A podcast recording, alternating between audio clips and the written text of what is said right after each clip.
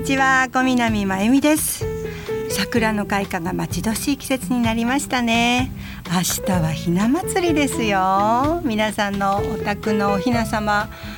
どんな顔してお座りになっていらっしゃるかななんてそんなこと考えていますが。年度末で忙しい方もいらっしゃるでしょうしまた新生活や希望に不安を抱いていらっしゃる方もいらっしゃる様々だと思います。そんな時期にちょっと気にかけたいのが心の健康です。今日は多摩小平保健所の保健師さんと心の健康について考えていこうと思います。杉山さんよろしくお願いします、多摩小平保健所の保健師で杉山と申します。よろしくお願いいたします。よろしくお願いいたします。お若いんですよ。私の娘みたいな感じなんです。でもねすっごいねしっかりしてらっしゃる感じでどんなお話が聞けるか今日はあの私はとてもあの楽しみにしておりますさあよろしくお願いいたします。早速ですが杉山さんなぜこの時期に心の健康なんですか？はい。と心の不調は風邪やインフルエンザのように流行する季節などはありません。ですが季節の変わり目は心も体も体調を崩しやすいと言われています、特に春先は進級や進学引っ越しや職場の移動などで環境が変わる方も多くなります、はいまた5月病という言葉があるように年度が変わり忙しく集中していた時期の山場を越えるとどっと疲れが出やすい季節も控えています、うん、そういう季節が来る前のこの時期に心の健康について考えることで早めに対策できるかもしれません。なるほど。5月病とかってよく聞きますよね。本当によく聞きますよね、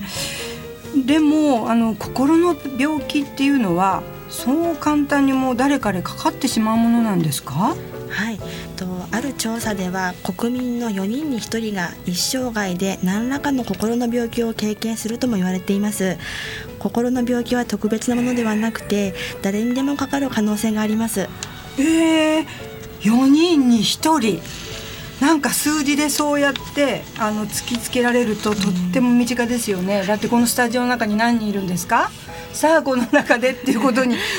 考えられますもんねそういうこともね。じゃあその身近に感じる心の病気ということですけれどもそのそれにはどんな種類があるんでしょうか？はい。と診断や病名はたくさんあります。よく耳にするのはうつ病、うん、パニック障害などですね、はいはいその他にも見えないものが見えたり聞こえない声が聞こえてしまう統合失調症、はい、と強烈なショック体験や精神的苦痛からくる PTSD なども心の病気です。またパチンコやゲーム薬物やアルコールがやめられない依存症も心の病気と言われています。これらの病気の症状は人によってそれぞれでその症状も程度も様々です。ああそうですかじゃあ人によって違うっていうことですけれども具体的にはどんな症状が出ると心の病気の可能性があるのでしょうか？はい。と心の病気の症状は人それぞれですが、はい、代表的なものをいくつかご紹介します。はい、します。はい、例えばひどく気分が落ち込む、うん、あるいはその逆でイライラしたり怒りっぽくなってしまうこともあります。はいその他にも誰かに悪口を言われているのではないかと被害的な考えになってしまったり、はい、理由もなく不安になる。考えがうまくまとまらないという方もいらっしゃいます。体にサインが現れることもありまして寝つきが悪くなったり寝ても途中で目が覚めてしまう、うん、食欲がないということもあります。また頭痛や腹痛めまいなども人によっては現れてしまうことがありますうわーなんかあの誰でも経験してるような感じですよね。私もこれいくつもいくつもこれ、あの指を折って数えたらへえっていう感じですけど本当に症状の現れ方って様々なんですね。でもこれらの症状で心の病気なんじゃないって本当にさっきも私もいくつもいくつもあるのでなかなかそういうふうに自分で思えないような気もするんですけどそうですね。あの私たちは普段の生活の中で嫌なことがあれば落ち込むし、はい、食欲がなくなることもあります、イライラしてしまうこともありますよね、はい、でもその時自分は病気かっていうとそうではありません、大切なのはこのような状態が長く続かないようにすることです。頑張りすぎてしまう人はこのような症状があっても病気だとは思っていないこともありますそうですよね。なかなか自分は病気かもしれないっていうのはもう考えたくないですもんね。そうですね。ですが自覚が難しくても周囲が気づいてあげることもできます。なるほど。自分ではこう私は病気じゃない私は病気じゃないって思ってても周りから見て、ちょっとおかしいんじゃないのっていうなんかサインか何かあるんですか？はい、まあ、例えば服装が乱れてきたとかと表情が暗い急に痩せた、はい、あるいは太ったというように見た目で気づけることもあります。また遅刻や休みが増える作業ミスや物忘れが多くなったトラブルが増えたということもありますまた何でもできます。大丈夫。と過剰な自信で仕事量を増やしてしまうことも場合によっては心配しなければならない行動です。今までと違う行動も心の病気のサインと言えます。はあなんかあのびっくりするやらそうなのかと思うやらなんですけれどももし自分自身が不調を感じたり周囲に辛そうな人を見つけた時には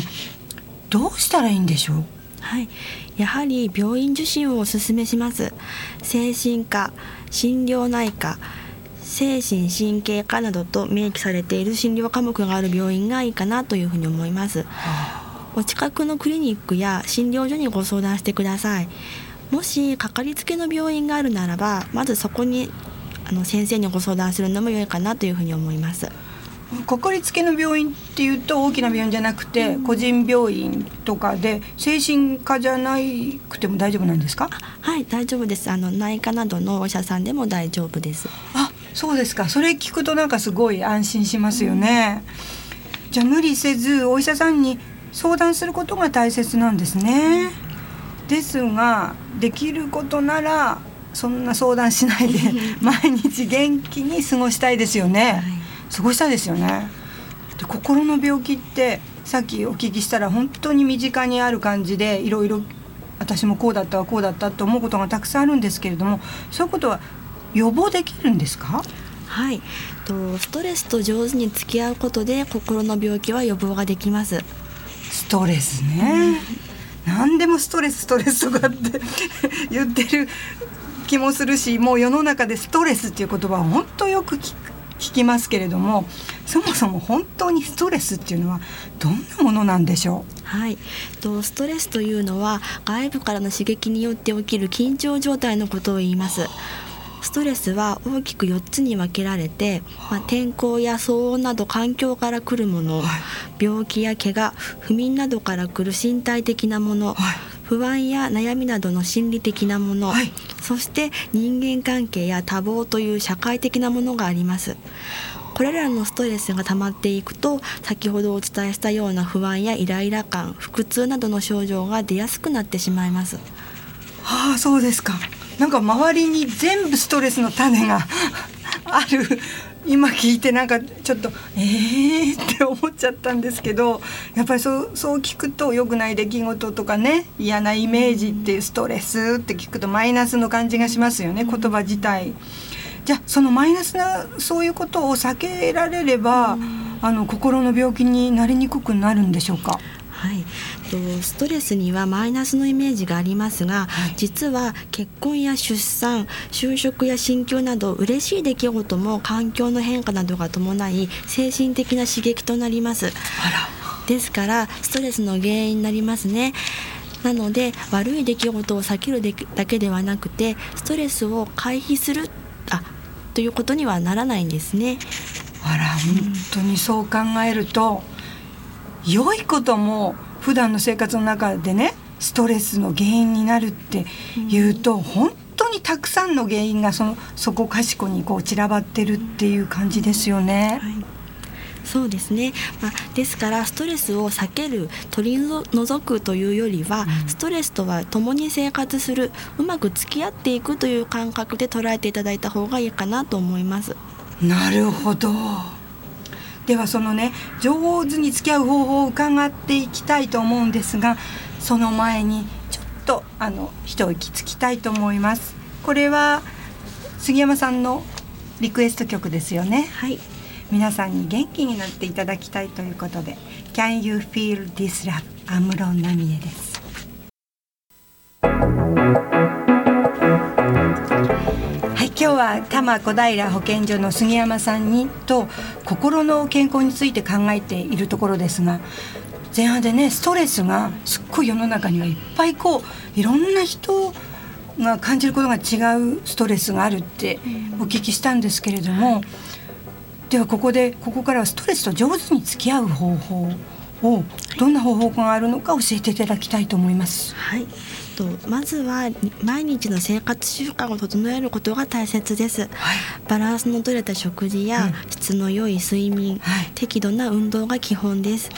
また最近イライラするな気持ちが沈んでいるなと気づいた時にはリラックスする時間を作れると良いですね、うん。ゆっくりお風呂に入るとか、はい。好きな音楽を聴くであったり、うん。軽いストレッチや散歩などもいいですね。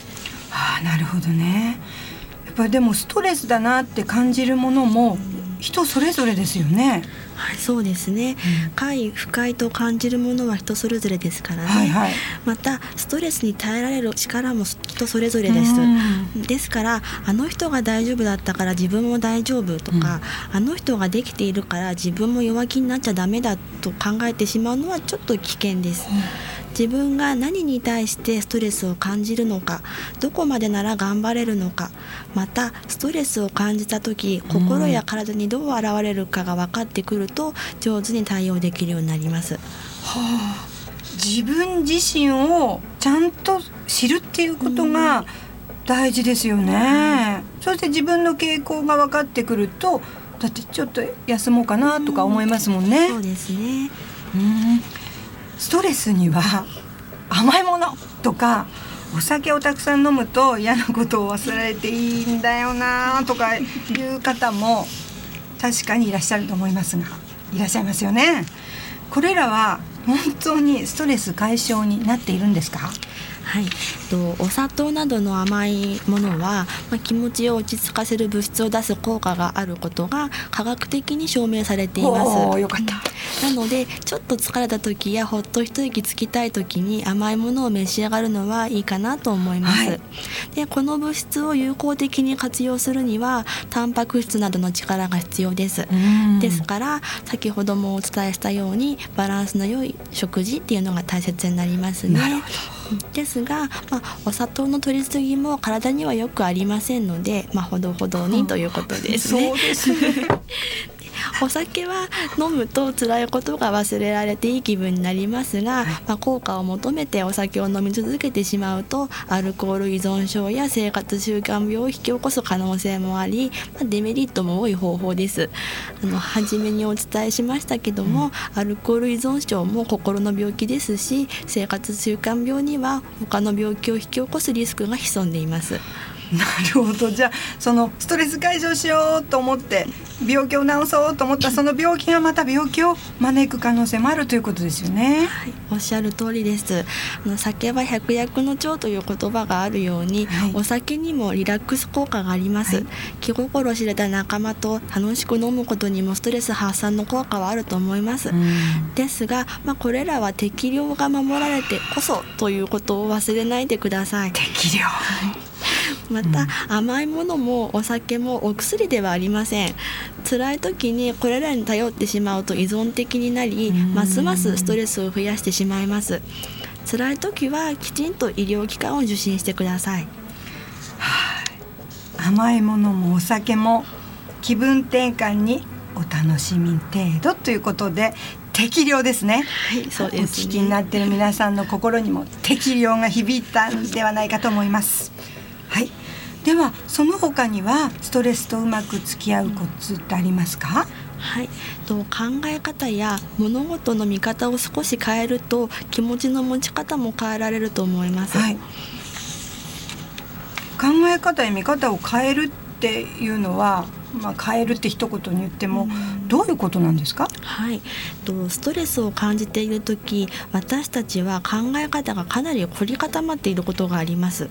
気持ちに余裕が持てず周りも見えなくなってしまい、うん。絶対こうでなければならないとかこうじゃなきゃダメだという固定観念が強くなってしまいます。あ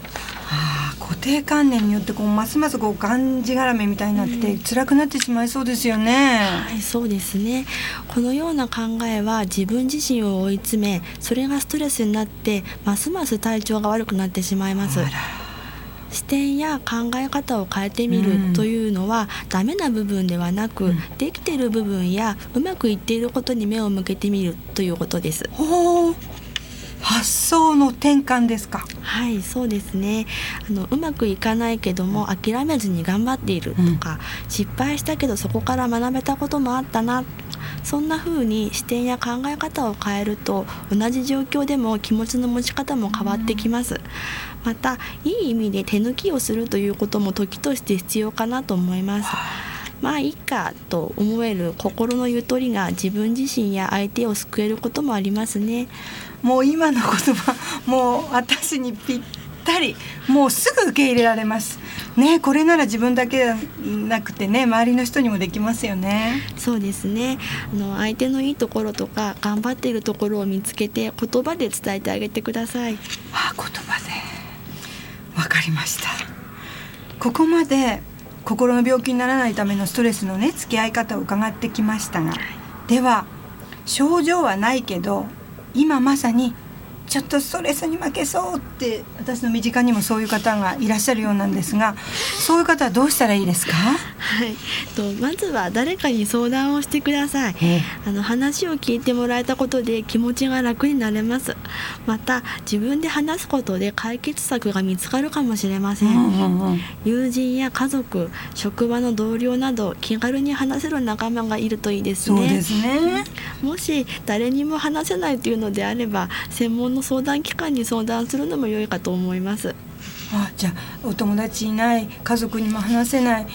誰にも話せないって思ってる方は専門の相談機関に話すといいんですね。でも専門の相談機関って言われてもよくわからないところがあるんですがどういうところですか？はい。とお住まいの市役所が皆さんにとって一番身近な相談機関かもしれません。市役所、はい。うん、と市役所にお電話の際は各市によって相談窓口が異なりますので、うん、代表電話にかけていただいて心の相談をしたいということをお伝えください。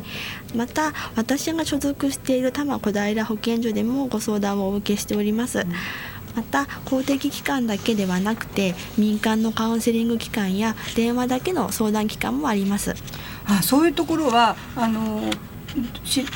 インターネットとかで調べればたくさん出てくるんでしょうかね。ねはい、じゃああのインターネット得意な、ね、方もたくさんいらっしゃるでしょうしそういうところで調べて友達じゃなくても家族でもいい誰かに話を聞いて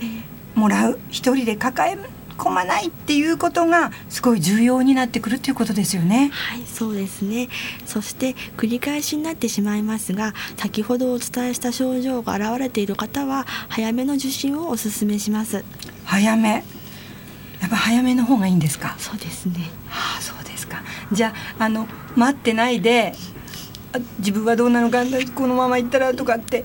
悩んでるんだったら早めにあの相談したり受診したりした方がいいっていうことですよね。はい、あここまで心の健康について不調になった時のサインとか対処法とかストレスと上手に付き合う方法などお話を伺ってきましたなんか私あの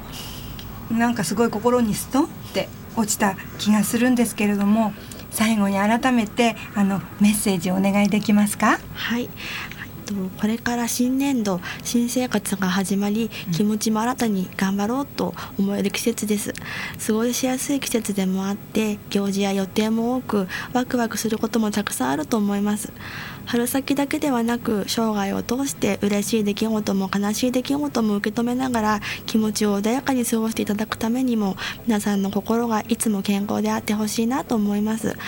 今日お伝えしたお話が少しでも皆さんのお役に立てれば嬉しいです。立ちます。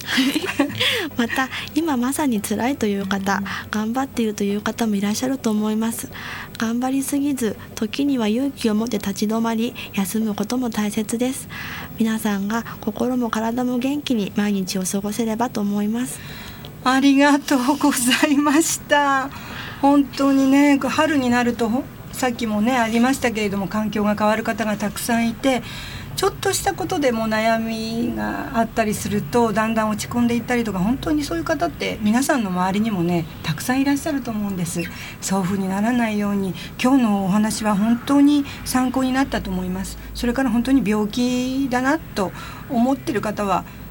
もう見つけたらすぐあの病院に行くように進めるようにしたいと思います。本当にあの杉山さんありがとうございました。ありがとうございました。でそしてこの番組では4月から皆様のご質問にもお答えしたいと思います。4月のテーマはがん検診。5月のテーマはタバコ対策です。ね、皆様のご質問を本当お待ちいたしております。そしてそれをね番組の中でお答えしていけたらいいなと思っておりますのでお待ちいたしております。メールは egao842 アットマークウエストハイフン東京 .co.jp までどんどんお越しおお寄せください。ファックスの方は042451の2888 042451の2888こちらまで。4月はがん検診5月はタバコ対策。この2つのテーマに関しての質問を受け付けますのでどうぞどんどんお寄せください。お待ちいたしております。この時間は多摩小平保健所からのお知らせをお届けいたしました。ねまた皆さんとお会いできることを楽しみにしております。それでは最後に徳永英明の赤いスイートピーを聞きながらお別れです。うちのお雛様のおたりお隣には桃の花と赤いスイートピーが今あります。では皆さん良い3月をお過ごしください。小南真由美でした。さようなら。